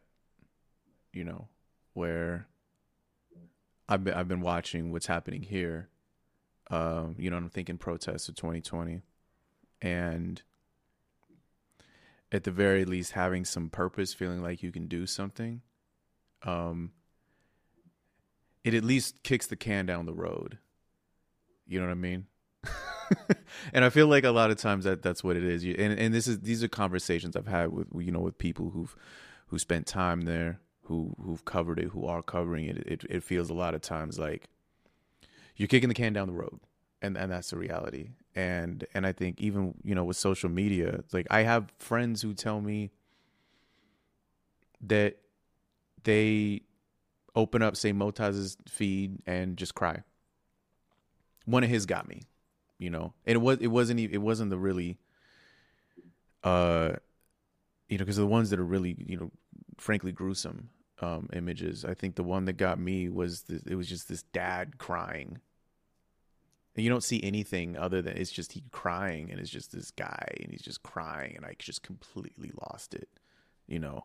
Um, you know, probably sitting on my couch or something like that. Yeah, how how can you how can you and i'm feeling this right? I'm feeling this. I'm in los angeles man. I'm good right? And i feel this. Like on i think uh, on the 8th or something like that you know early, early october i had a dj gig. And i'm like half there as i'm like playing rap music and thinking what am i doing? Like literally actually what am i doing and and I I know some people also there felt the same ways. How can we possibly have fun right now? How can one have fun? And I suppose that never stops. And so I again, if I'm feeling that here, I can only really only imagine um, what that what that experience is when you're there and you're constantly asking people about it, talking to them, you know, hey what is your experience? Not only you know not maybe not having time to you know sit with your own experience but you know ask, you know talking to a nun you know going and seeing some kids you know some muslim kids you know watching the santa claus hopping around on a stage you know I, I i can only imagine that but you know it is something that we're all we're all worried about frankly. You know i can't slice it any other way um but yeah, but thank you for telling me about that. That's like thank said, you for signing. Thank you for signing the letter, even though, by the way, off topic, but thank you for signing the letter, even though you would have liked maybe to use stronger language. I, I appreciate that you saw what we were, what we're trying to do. You know, I mean, yeah, I, I looked at it for me. Um,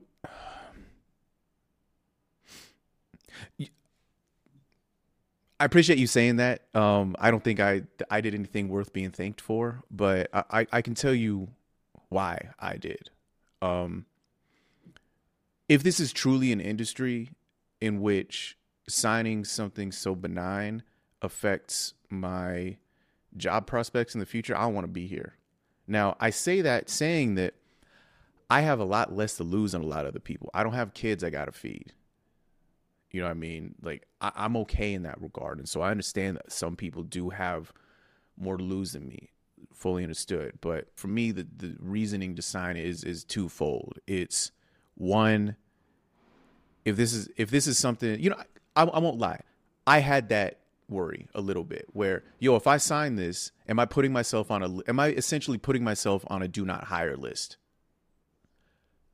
Maybe. I would like to believe that no i would like to have faith and optimism that no that anybody who reads this thing and looks at it in good faith will realize no this dude's actually just saying that he agrees that people in blue vests shouldn't be getting killed. Basic right? But then also i feel like if i can be number 501 or if i can be number 1001 or you know 2001 or whatever if i can just add the extra little grain of sand you know what I mean? Like that's worth it. Um, there's a there's a there's a Japanese phrase. Um, like even dust, if you add it together, that creates a mountain. That's a, it's it's bad translation. It sounds much better in Japanese, but like even if even dust, if you add dust together, it creates a mountain, right? And so for me, you know what I mean? Like I'm happy to be the extra piece of dust. I mean, thank you so much for being down to walk me through the process of creating this thing um, and you know being so open about it. And also again taking your time after sitting in a checkpoint for an hour. Just no. Not something i would want somebody to have to deal with. Um yeah anything else we should we should know before we let you get out of here no just thank thank you and and those who listened and thank you for again being an amazing host and conversationalist and i learned from you and i, I might be hitting you up for a, an edit. You, you just have a way with words it just rolls off. So I, yeah, I might, be hitting you up and you're freelancing like me so let's, let's we we all free hey listen man this it's the wave. It's freelancing. Listen I, am with it. Um but also please um f- if there's ever anything you want to come on and talk about i think you know everybody in chat everybody in the audience right now is uh we're, we're accustomed we're we're used to you're part of the family now. So if you ever want to come back no joke and talk about future work whether it's strictly journalistic or whether it's art type stuff the book please when that's ready please come back. Um or also for real um any friends you feel like that would be down to come on you know who you want to talk to? You want to talk about some hip-hop you want to talk to Daboor or you want to talk to Shabjdeed and one of the songs that a lot of people are telling me get them through the days these last two months is Daboor. is actually a collab between Shabjdeed and Daboor and, and Anne and just even if you don't understand the words but you can you can find the translation online you want to get those guys on. I'm sorry. Hold on. No, we got it. I know this track. You do? I know. I because I recognize the video. We got to get them on the show. We got to get the, the, the the photographers in Gaza. You want help me connecting you with anyone? Let me know. I would love to bring because I think people would just. I think it's just healing and intellectual here and here being with you and your people and I wish I wish I wasn't reading comments. I don't know, but uh, if you've got crew, they're good. I, I, I know just by by listening to you. So yeah, I, if I can connect you with anyone, I would love. I mean, no joke. That that's one of those things I want to do in person, but we should talk. I don't. I don't want to do that online. I gave I you the invite and I meant it, so you're just gonna come over. You got a place to stay. Oh, We're waiting. Oh my gosh. If I could make an in person thing happen with them, I would lose my mind. I would like to tell you I'm cool enough to be the one to make that happen, but I'm not the one. But I know people who are. Who That's all that matters. No, clout, clout by association. clout by association is all good. Yo, um, I'm going to preemptively end this because I'm getting way too excited. And I know you got to go to bed. I know you got to do things in the morning. But yo, thank you for real, for real. Thank you so much for coming through. Everyone, once again, thank you so much for coming through. Thank you. Bye. Easy. I don't know how you even do an outro after that one. Um, thank you so much to Tanya for coming on and, and just explaining so much about the background, not only of her own experience, but of the experience and, and like I said, the compromises that went into putting this thing together. So, if you want to know more, if you want to read the article or the letter yourself, uh, you can find them on Instagram at For Our Colleagues. Once again, at For Our Colleagues. And I'll also put a link to that and the letter itself in the show notes. You can check that out. And I know Tanya was really hesitant to talk about her own work in this episode, um, but do check out her stuff as well. I'll put a link to that too. But anyway, with all that said, once again, you have been listening to the Generic Youth Media Brand podcast. This was episode four. Very astute listeners or uh, people who watch the Twitch stream, uh, you'll be familiar with the fact that that's actually a guest that I skipped, and that's because I'm still editing that. Listen, it's been a busy weekend, um, but I'll be back on schedule, and so the interview with Cindy will be coming out very soon. Uh, so be on the lookout for that. But in the meantime, you know where to find me. I'm Dex Digi on everything. That's D E X D I G I. That's on Instagram. That's on Threads. Don't look for me on Twitter because you ain't gonna find me. Uh, but Twitch every Tuesday at 12 noon, 9 a.m. Pacific. We do these things live. So if you want to catch it live, that's where you can do it. But other than that, and until then, stay in tune. Peace.